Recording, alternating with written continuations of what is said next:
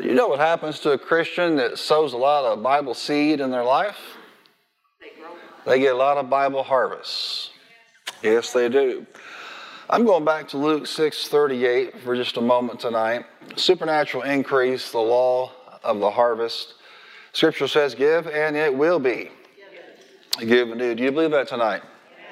Say, well, I don't give to receive. Listen, it doesn't make a difference whether you give to receive or not. If you give, you're keeping a spiritual law, it shall be given. Now, the motivation, supreme motive for any giving of any kind is the love of God shed abroad in our hearts. But I can go out as a farmer and say, I'm going to sow all these four, five, six, eight, ten thousand acres, and I'm doing it understanding that lots of people in this nation and around the world are going to be fed. I love people and I want them to have food in their belly. That could be his motivation. But at the end of the day, how many know that's, that farmer's still looking for a harvest? And the day where you are ashamed of being a harvester needs to leave the body of Christ. That's not of God. Say if I sow, I'm going to reap. What's that called? Spiritual law. We see it in Genesis 8:22. We see it in Genesis 1:26 through 28. Jesus reaffirms the principle here: "Give, and it will be given to you a good measure, pressed down, shaken together, and running over will be what? It'll be, it'll be poured into your bosom. Now, if you want to understand what that means, poured into your lap in excess that you can't contain it. It basically just falls on the floor because you can't possibly collect it all. That's what happens when a person is a lifestyle sower, not a part time planner. Saying, I'm a sower. That's my lifestyle. Going back to Philippians 4 for a moment, uh, real critical that you understand that the tithe is the foundation, but the giving ultimately becomes the seed.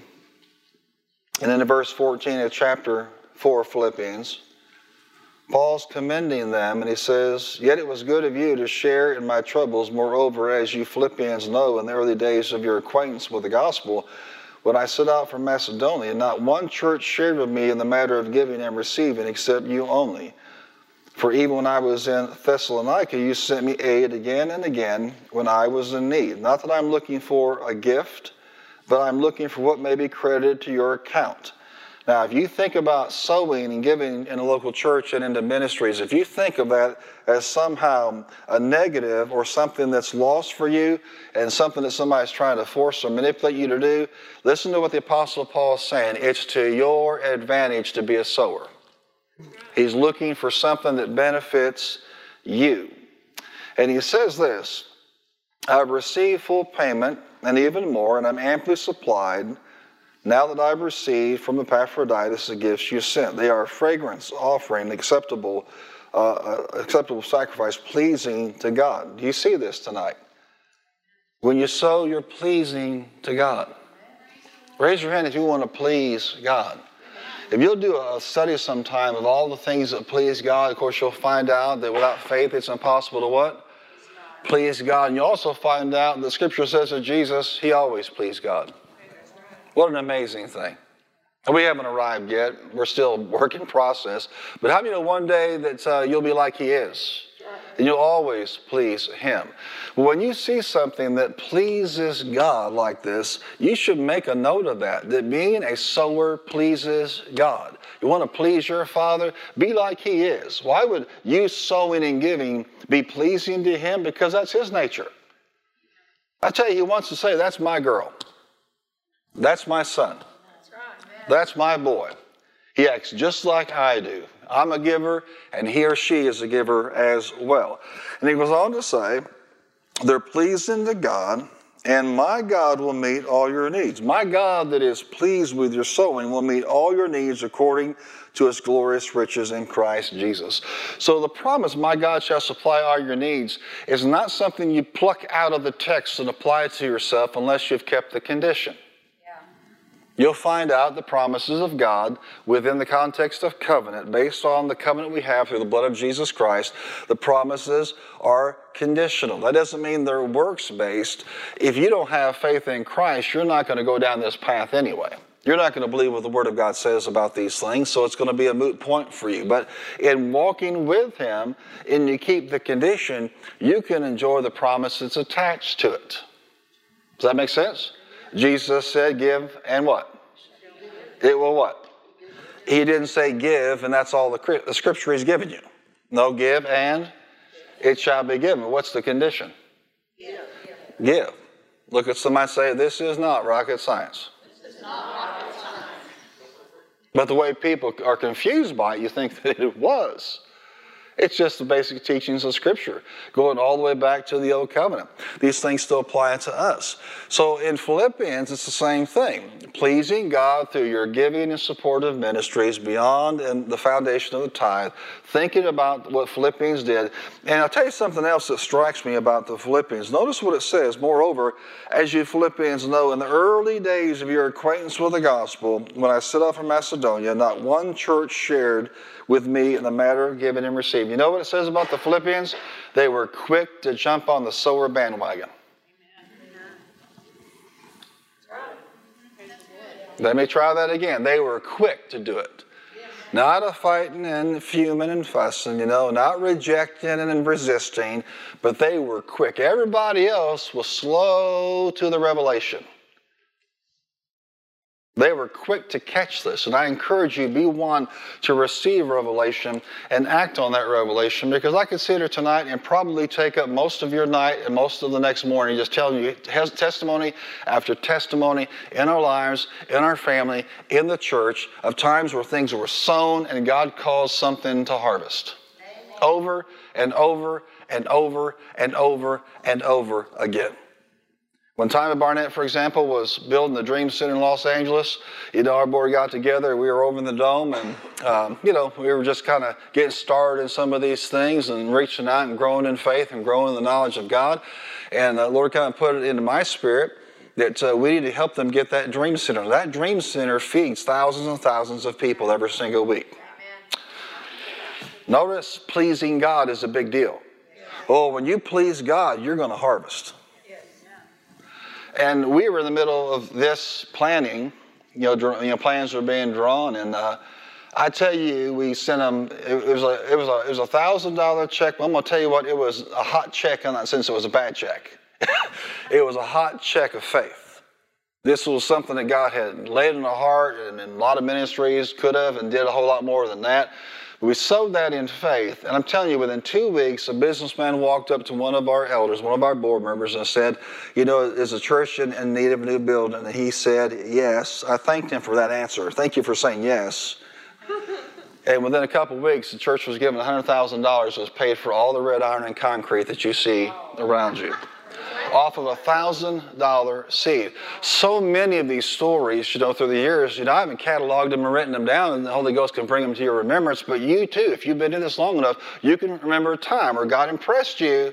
You got involved in this. You didn't, you know, hedge your bets and hold out like everybody else, but like the Philippian believers in the early days of your acquaintance with the gospel. What a powerful thing that is. In the early days of your acquaintance with the gospel, you believe God would heal. You believe God would deliver. You believe God would baptize in the Holy Ghost. You believe that God would give back to a sower. They just didn't fight over it. And he commended them for it. And I'll tell you what, I don't know what God did for them, but according to what Paul was saying, my God shall supply. An awful lot of needs, an awful lot of blessings came their way as they just submitted to that revelation. How many want to be like the Philippians in the early days of your acquaintance with the gospel? How sad would it be, you know, to be saved 90 years and still not getting it? Well, I would say, you know what, you know, better better late than never. You know, in the last year of your acquaintance with the gospel, yeah, because you'll still get some results. But God is wanting us to embrace the truth and live this out. Again, we know from Corinthians that God is praised and thanked when we are used as vessels, you know, uh, as sowers, and we are blessing people and helping people out. So say with me, I'm like those Philippian believers. I'm going to get it early. I'm going to get it good. In Jesus' name. Now, the harvest, the law of the harvest is very simple. There's a time to sow, and there's what? A time to reap. And notice what I said, it's a law going all the way back to Genesis 8:22. It's very plain from Scripture, which means if we sow, and we sow correctly, we sow appropriately, we'll talk about that tonight, the things that can go wrong in your sowing, um, you're going to reap. Now, there should be no shame in that. There should be no resistance in that. if you're good enough in terms of your, your submission to God to be a sower, you should also be just as an aggressive reaper. Amen. Amen. They expect God to do those things that He said in His Word. He, you didn't make this up. You didn't write this. He's the one that wrote it. And how many understand Luke 6.38 is in red? What does something in red mean? Jesus himself, the incarnate word, said this. So you can take him at his word. So say it with me seed time. and harvest.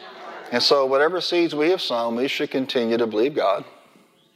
They're coming in according to Ecclesiastes 11 on every wave. Cast your seed, amen. Cast your bread out there. We want to talk a little bit more about this verse in Galatians chapter 6. Go with me again, and then I want to move forward uh, based on this foundation. I'll just give you an example, a parallel, as you're turning over there. Um, I was raised mostly Illinois Synod and uh, Evangelical Lutheran. And one thing I would tell you is that in all the years I went, we never heard much, if anything, about the Holy Spirit. And our order of service or liturgy, even Pentecostal charismatic churches have a liturgy, they just don't call it that. Can I have an amen? Um, whenever a scripture came up about the Holy Spirit, it was in a reading, but it was never expounded upon. And part of the reason was a massive outpouring of the Holy Spirit that hit several of Lutheran seminaries in the 70s Many of the professors and many of the students received the Holy Ghost with the evidence of speaking in other tongues. And the only thing they basically could do is say, You're welcome to practice this privately, but corporately you can't espouse this. I don't know if your leaders were ever told that, but ours were told that emphatically. And so they didn't talk about it publicly. Um, and so growing up, there wasn't a lot of knowledge about the things of the Holy Ghost. Now, watch this. When uh, the night I got saved, about three days before my high school graduation in June, uh, talk about ruining your high school graduation parties. Amen. got born again, and the same night that I got born again, I'm not talking about going to church, being confirmed, I was confirmed, but I mean in my own heart, my own personal commitment to Jesus Christ, received the baptism of the Holy Ghost with the evidence of speaking in other tongues. I also received uh, a healing. Two years I struggled with an illness, and I received a healing. And when that night came, it just a few weeks later, it dawned on me that all the symptoms are disappearing, and and to God's glory, man, He not only touched me that night, saved me, He also healed me. How many know the Holy Ghost does that? Yeah. he almost gives you more than you think. He's a more than enough God. But here's the thing: I was excited about the Holy Ghost. Still am. I thank God for His gifts. I'm still excited about the baptism in the Holy Ghost. That's why when Timothy was very, very little, we, we ministered to him and teach him about that. And over there in the dome, Jerry Henley came, uh, Sister Rita's husband, who's with Jesus right now. Uh, we prayed for him one night, and Jerry kind of laid his hands on his little chest, and right then and there, Lord baptized him in the Holy Ghost. He was just barely over two, maybe two and a half years old. And um, he was riding in a car, I told you a story, with my mother in law, and Walmart in the middle of the store, he was bursting in tongues. He was just expressing what he had on the inside of him. And it probably would have been okay, except Dorothy exclaimed for everyone to hear, I think he's speaking in tongues. And he was. So I was excited about it. Uh, the good news of me not being subjected to maybe some religion on this matter is I didn't know that I wasn't supposed to share it. In fact, I believe from the start that I was supposed to share it. Now, watch this. The principle of in my early days of acquaintance with the gospel, not just part of it, but what? All of it. At that moment you're saved, you should be thinking other people should get saved too. Other people should hear my story. Other people should have what I have. I'm one of those four lepers outside the, the gate dying of starvation. They won't let me in. And if we go to the camp, they'll kill us. You know, we're, we're gone either way, so we'll get up and go. You know that story. What we have, we found in the camp, we should be giving to other people. Right. Spiritual experiences and, and revelation. That's why it's wrong for us, in fear of people, not to teach these principles about the tithe and about seed time and harvest. Yeah. It's just wrong because we have found a buffet for us. individually and as a family, the things that God has spread for us, how can we not go back and let others know? It's beyond malpractice. It's selfish. I could describe it in a thousand different ways, but it's not godly. So this idea that I'm somehow protecting people or, you know what, I'm considering people because people get so offended over this stuff. You think you're serving them, you're not serving them when you take something off the table for them. It's just selfish. It's just, it's just wrong. And so I'm telling you that I hadn't even been born again, spirit filled a month, and I had laid hands on 12 different people to receive the Holy Ghost. Now, watch this. In the early days of my acquaintance with the gospel, what did I do? I believed that what I had was not just for me. You see what I'm saying to you? To share whatever it is. And somebody say, well, you must have been super convert. You must have been an apostle. You must have been a pastor. Let me help you out here. Someone who's saved two or three weeks is not qualified to be an apostle or a pastor. That's right. So that's not what was happening. You see, it was an apostolic gift or anointing or even a pastoral anointing. It was a believer's anointing, just sharing what they had. Like Ananias, who was sent to what? To Paul, a minister to him. He was physically healed, but he was also baptized in the Holy Spirit. And we know that he used his gifts because he told the Corinthians, I think God I speak in tongues more than you all. Um, and so in the early days of my acquaintance with the gospel, I jumped all over that. I wonder what you may have jumped on or didn't jump on. In these last days, God will have you jump on everything that's promised to the believer. Amen. How many more decades have to go by until we do what? Get onto this. And so he was commending them while everybody else, you know, was kind of making their way towards that revelation. They had it and they ran with it. And that's what God's wanting you to do this year.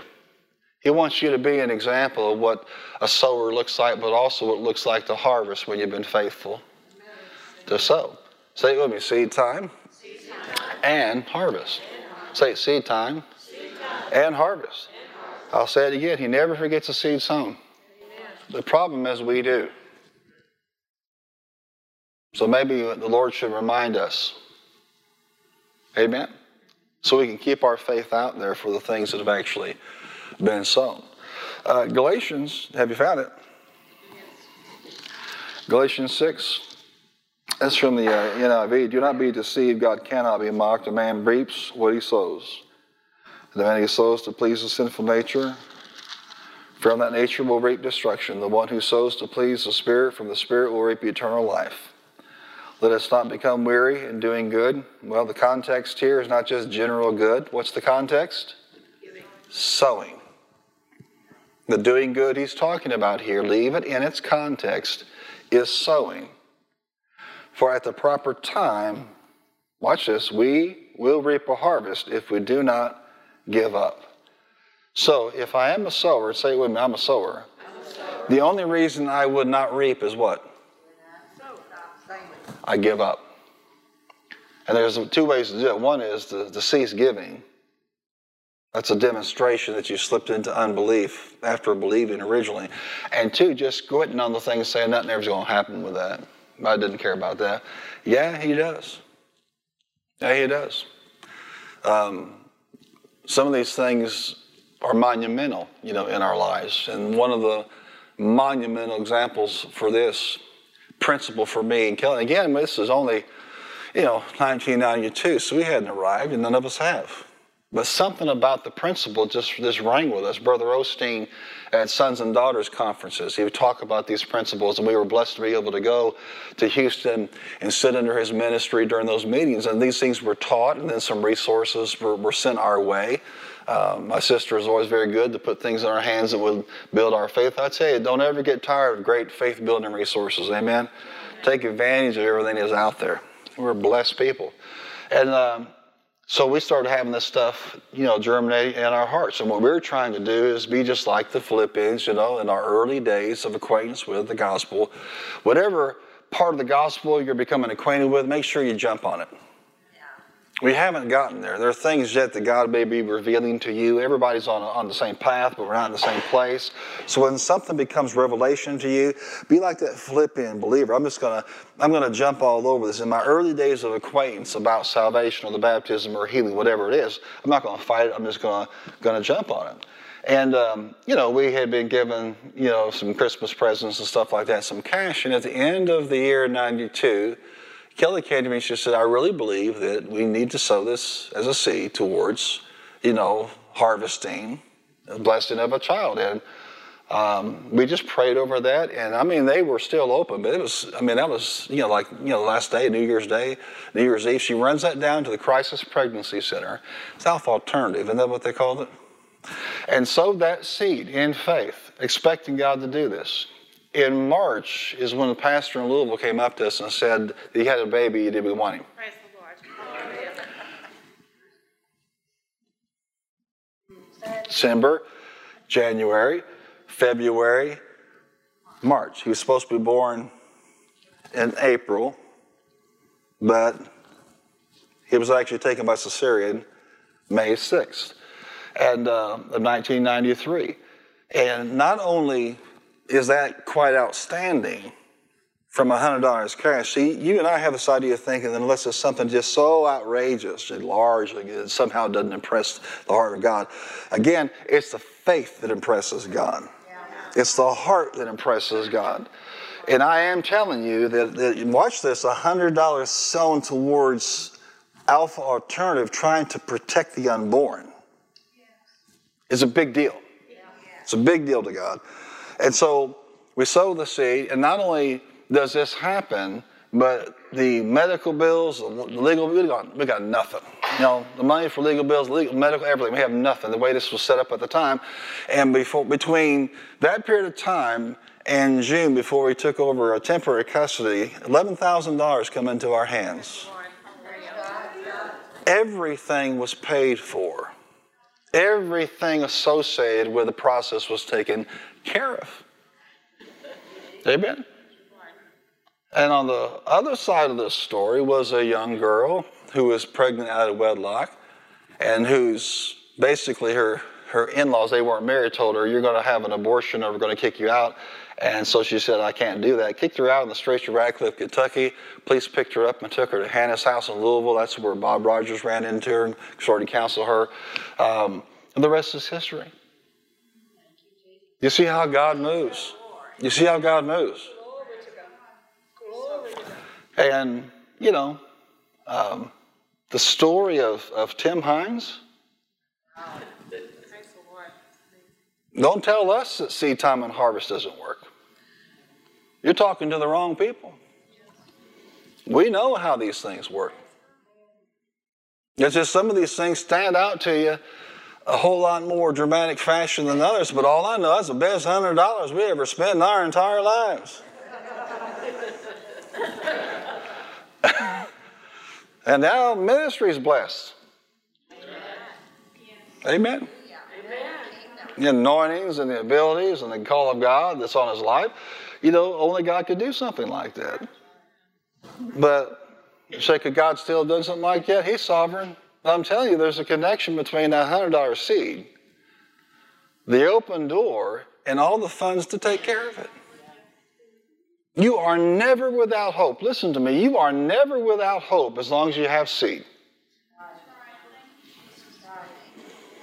Because that is bigger in the kingdom. Something happens when it gets into the kingdom. When it's sown into the kingdom, supernatural is attached to that thing.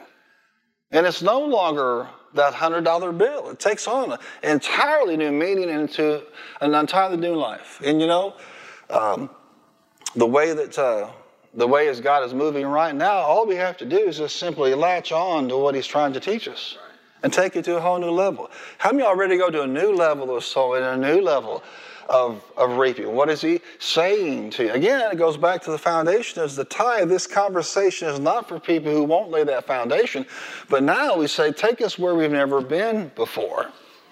Amen. And uh, what God has assigned us to do as, as a ministry, uh, we need to go down that path. Amen. Glory to God. Say, when there's a time to sow and there's a time to reap. Now, watch this from the J.B. Phillips. Don't be under any illusion.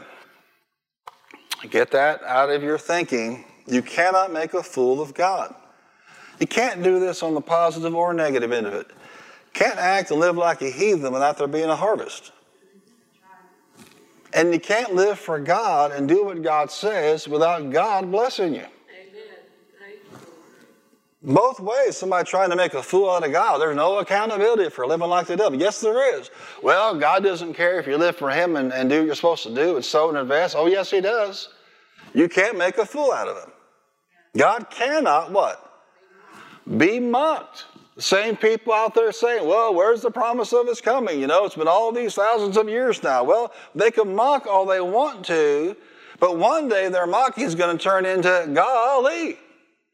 And some of those people are going to be in the house of God. I'm under no illusion thinking that 100% of this congregation is going to go in the rapture.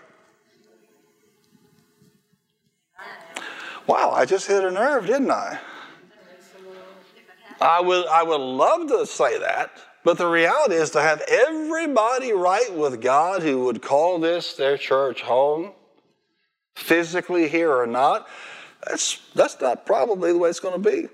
So some of these people who played around are going to find out that God cannot be mocked. And guess what? No one's going to be able to say, well, you know, God really didn't Morris, did he? I tell you, God just does these things and he doesn't even announce them. You know, how selfish of God to do that. What has he been doing? For in Paul's day, Paul was saying, "Get ready; it could happen any time." How much more so now? So any person who's been under the word at all, saying, "Well, that's not real fair," Can I tell you something? It is fair because he sowed Jesus and he wants his harvest. That's right. It's more than fair. It's spiritual law that God gets his harvest out of the earth after he sowed his son. Amen. He wants his people. Amen. Amen. And he's going to have them. God's not going to violate this principle. He's not going to be mocked. He's going to do what? He's going to have his people gathered. Hallelujah. Say with me, I'm one of them. Amen. Said, I am one of them. We're going to occupy until he comes. When he comes, we're going to go. Amen. Yes, amen. A man's harvest in life will depend entirely on what he sows. There comes a time when you grab this like a Philippian and you say to yourself, I'm no longer blaming everybody else for where I am. A person with a revelation of seed time and harvest does not go around blaming everybody for where they are in life. They are quintessentially and essentially what? A person who takes responsibility. It's easy to say, I'm where I am because of what they did or what they said or what they sowed. But according to the Word of God, everybody say the Word of God. Hey, there's an idea. What does the Word say about this? The word says man's harvest in life depends entirely upon the seeds that he has sown. The Amplified. Amen.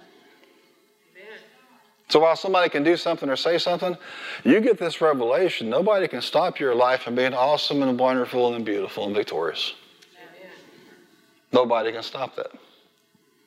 Well, you know, I had this relative. Well, this person over here. Well, I had this particular person cross my path, and they do this and they do that.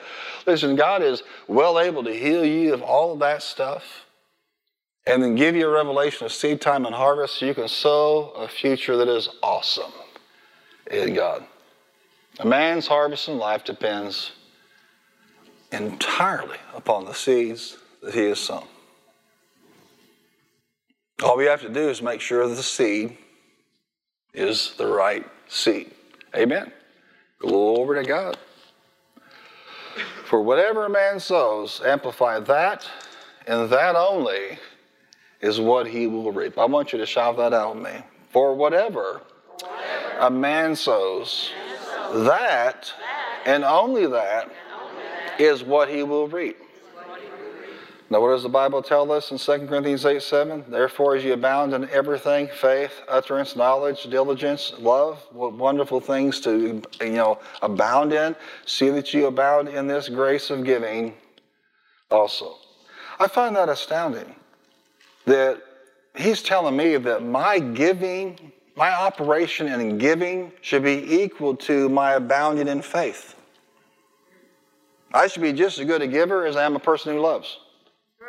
I should be just as good a giver as somebody who is diligent or somebody who's walking in revelation knowledge. I'm diligent and I'm excelling in studying the scriptures, but I'm also diligent in excelling in this grace of giving. Acts 20 25 reminds us, and everything I did show you, that by this kind of hard work we must help the weak, remembering the words the Lord Jesus himself said, it's more blessed to what? To give than what? To receive. You know why? Because of the blessing and being a, a part of somebody's solution, an answer to their prayer. But because of the seed being sown, there's a harvest coming off of that. It really has a double blessing to it. Amen? Where not giving is robbed of both of those blessings knowing you didn't help and knowing there's nothing coming because there's not been a seed it's actually sown. So if you don't have these down, write these down as we just kind of shift gears tonight. You harvest if you plant. That's deep. What if you don't plant? Then you don't harvest. You harvest what you plant. Amen. You harvest after you plant. How many of us would love to harvest before we plant? Wouldn't that be a neat system? Well, you know, Lord, I'm going to plant. Will that be good enough? Doesn't work in natural agriculture, won't work in spiritual agriculture. you don't get a, a field full of grain, corn, or wheat, whatever, unless you've actually sown the seed. You harvest more than you plant. Is that exciting? Amen. If you put a bushel out there, you don't get a bushel back. You get bushels, plural. You harvest more than you plant. Number five, you harvest how you plant. That means, in terms of spirit and attitude, we're going to reap in joy because we've sown what? In joy. And even if something's wrong, something's bad in your life, there's been a loss, there's been some source of sorrow, that should not dictate whether you sow. You'd be amazed how many people let the devil shut down their sowing because they're going through a rough patch in life. Don't do it. You want to aggravate the devil? You go through a tough time, a setback, a hurt, a hardship, you go through a loss, sow more than you ever have you will absolutely aggravate the devil and set yourself up for success. You go ahead and cast your seed. Go ahead and sow your seed. Amen? While there's time, a time of mourning or sorrow, and see what happens. Amen? It's one of the things the devil uses sorrow to get to people to stop doing what they're supposed to do as a child of God. And yes, you can let that become the excuse, and people can come by and slap you on the back and say, I understand. But we're really not helping people if we don't encourage them to stay on the principles of God's Word, no matter what season they're going through. Amen? So, how do you plant? Well, write this down six principles how to plant. Then I'm going to talk to you about four hindrances tonight. I'm not going to spend a lot of time on these, but as you think about sowing, how many want to be an expert sower? Let me ask you again, how many want to be an expert sower? Yeah. Number one, plant in love. Must be your supreme motivation. You love what God's doing. You love the fact you're helping people. You love that you're spreading the gospel around the world. You love that you're doing practical things all the time. You know, uh, the other day, conversation with Kelly, something came up about a, a need that the, the, church addressed for somebody who was really hurting in the community. And uh, she just made this comment. She goes, "You know what? You're, you're, you're doing stuff all the time nobody knows about. You know what? That's really what Scripture is all about. And let your left hand know what? What your rights do. But I'm telling you that personally we're sowing, but I'm telling you as a church congregation, you are always helping people. You're always ministering to people. That's part of it. I told him one day at Christmas, I wish I was independently wealthy right now. I wish I was just beyond the pale because I would love to do nothing more than spend the rest of my life helping people. I've told people this, and this is true. If I weren't called to do this, I would be down at St. Jude's giving my last breath to see if I could see another kid healed and their life given back to them. That's how much I believe in that organization. Incidentally, I don't say that casually. I'm actually a supporter of St. Jude's, and that's one of the places outside of the immediate ministry network I would encourage you to support. I'm not saying this lightly, I'm telling you it's good ground. I'm telling you, you will see a harvest in your life off of helping those kids. It's amazing what they do. It's an anointed place. It was started with anointing, and it's anointed to this day. Amen? Are you here? There are things happening all the time that are done, and the reason they're done is because of love is the greatest motivation. It's hard to see people suffer. If you can do something about it, you want to do something about it. I've had people come to me in this church and say, you know what, I just feel impressed to say this to you. If you come across a need or a situation, you know, that you can't immediately take care of or there's more, you know, resources needed to meet the need, just let me know. You know what? God, God's pleased with that. Amen. And from time to time, I, I will do that. Say, you know what, you mentioned this, and here's a particular need. You can actually alleviate the distress here. Just want you to be aware of that. I think that's an awesome thing. Number two, plant in obedience. One thing about the tithe is you've set it as a foundation. You've already dealt with the obedience and you've already dealt with the implications of walking out the Word of God. Now, sowing becomes more directed and more personal for you. The tithe, plainly, according to Scripture, comes into the storehouse. But God may speak to you about missionaries or ministries or people that are hurting or organizations or whatever. You got to be able to hear from God and do what you're told to do. Because you maybe be mind your business, you know, in a store, and all of a sudden you you sense that this person is in trouble or needs help. You've all seen people who have put food items back.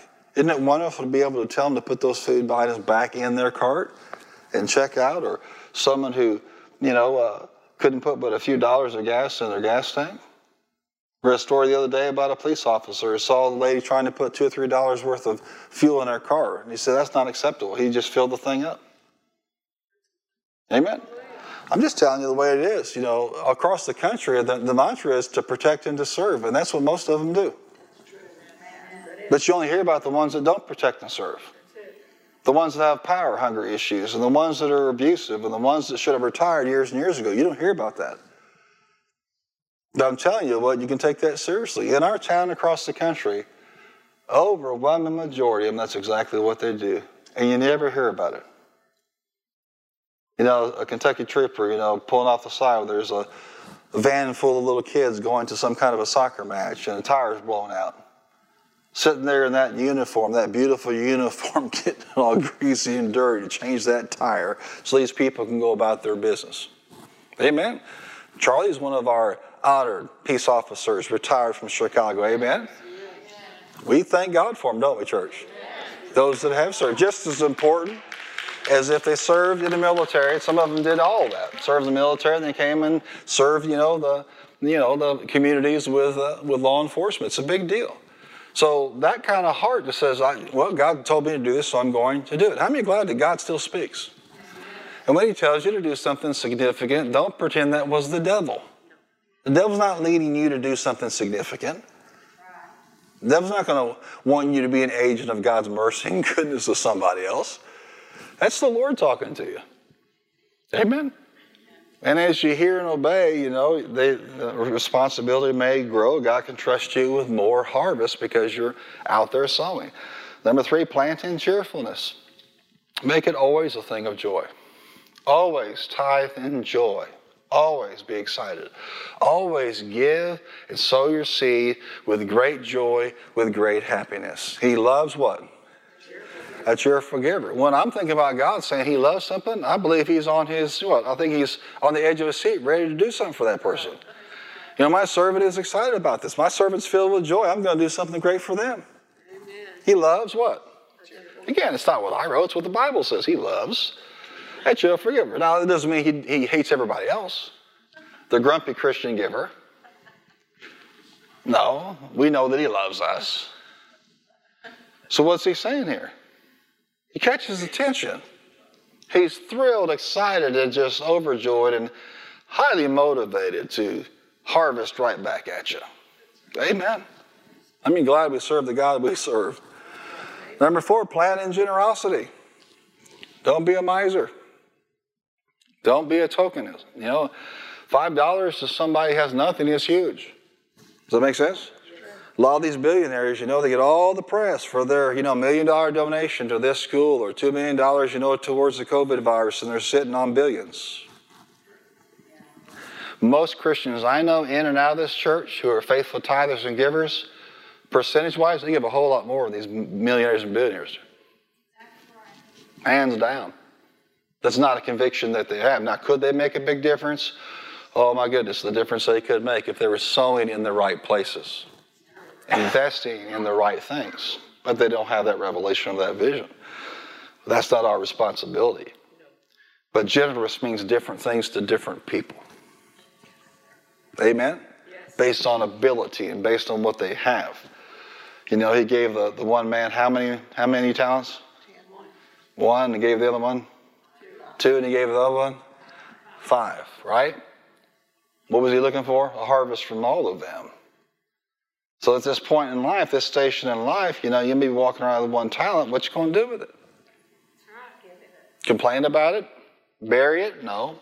Generosity, there are levels of, of generosity based on where people are at, but the spirit of generosity has nothing to do with the amount. And again, we're talking off the foundation of the tithe living a lifestyle of a, of a sower, being generous. Number five, plant an expectation. If you still have that old dog religious thing in the back of your head that says, you know, if I give expecting to receive, that's not of God, that's not scriptural. Scripture makes it very, very plain. By nature of the way the Word of God is laid out and what it teaches, you should expect that your God will be faithful. Faithful is he who promised, what does it say? He will do it. If he's the one that promised it, you shouldn't get all hung up about saying, I'm going to believe God here and somehow feel that's wrong. People do stand up in pulpits and they will say things like that. If you're believing God to give you a harvest, that's just plain wrong. That's not scriptural. Now, if you say to somebody, um, you're not giving in in love and honor towards God, that's a different matter. But to tell somebody they shouldn't be expecting a harvest, it's not scriptural. It is not money that's the root of all evil. It's the love of money, a wrong relationship with money. That's the root of all evil. So someone who who is a very generous, quick to do it, hilarious giver, and substantial giver, God has blessed them with means and they do that, that's not a lover of money. A lot of people have no money. They're bigger lovers of money than people who are very wealthy in the body of Christ. Do you see this? So, which one is really the lover of money? The one that's quick to sow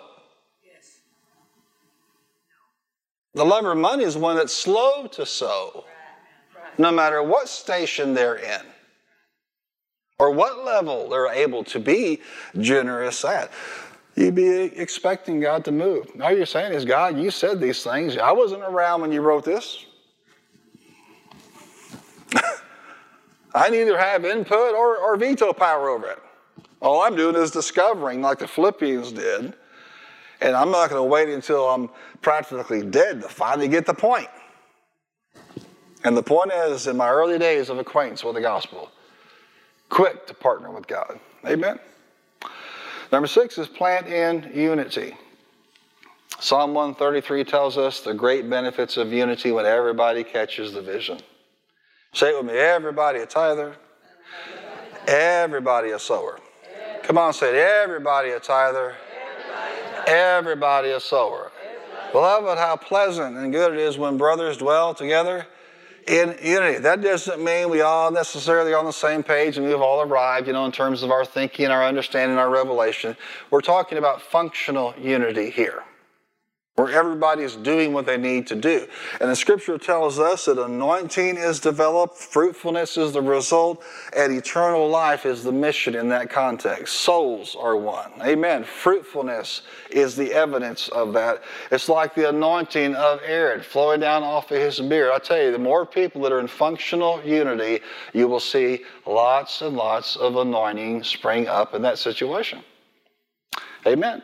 Is there a difference when a church sings and worships in unity? Yes. Yes. Is everybody going to do that necessarily? No, but you can see that if the overwhelming majority of the church makes up their mind, they're going to press in, amazing things are going to happen. Doesn't matter when a church has functional unity for outreach. Yes. Yes, we asked you all to sign up for this outreach on the 27th of March. Go out and, and hand these uh, multilingual DVDs, Jesus DVDs out, and some resources from the church. Over 70 of you signed up.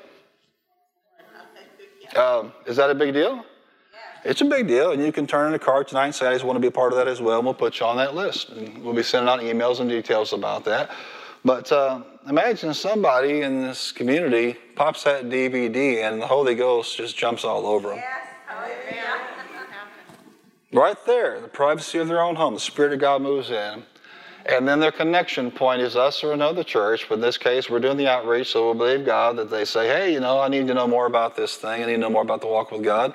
We're going to put the ABCs of salvation in there and some resources about ministries. But can you imagine that you sow part of your life? See, when you work somewhere, it's, it's, it's not, you know, some mystery what's going on. You're giving up a portion of your life for that money. Well, you're sowing a portion of what? Your life during that outreach. Should you expect a harvest? Harvest of souls, but also that God would move in your life. You care about His business, I tell you what, He'll care about your business. The smartest things you can do is serve in the house of God and serve in outreaches. You just think it's just a, a, a, little deal, you know, we'll put some stuff out there. Well, praise the Lord, doesn't matter. I'm telling you, if you understood it, that you were sowing your life as a seed, you would have expected a harvest off of it and not just seen it as something that's dead. It matters. And I'll tell you what, it's going to matter that day as we go out in the anointing. It's going to produce an eternal harvest of souls. That's the nature. He goes with you. And I'll tell you, you'll sense it. Those of you that are used to doing outreaches, you'll know. And nobody's going to be in a vulnerable place or an embarrassing place. But I'm just telling you, you'll sense the presence of God as you go.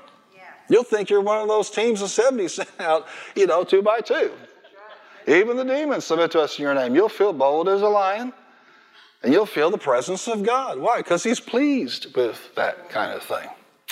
So you do it in not just you know general idea of uh, pie in the sky, unity, whatever. I'm, in other words, I'm not talking about Joe Biden type of unity. Okay, I'm talking about real functional unity, where you actually pass laws with the other party's involvement not without any vote at all. Moving right along, Pastor. but functional unity, amen.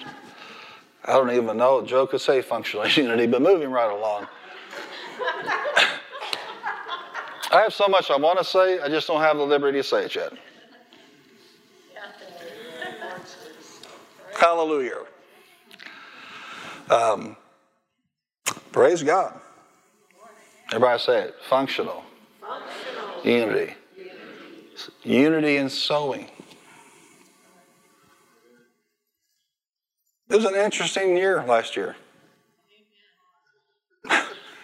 That's one way of putting it.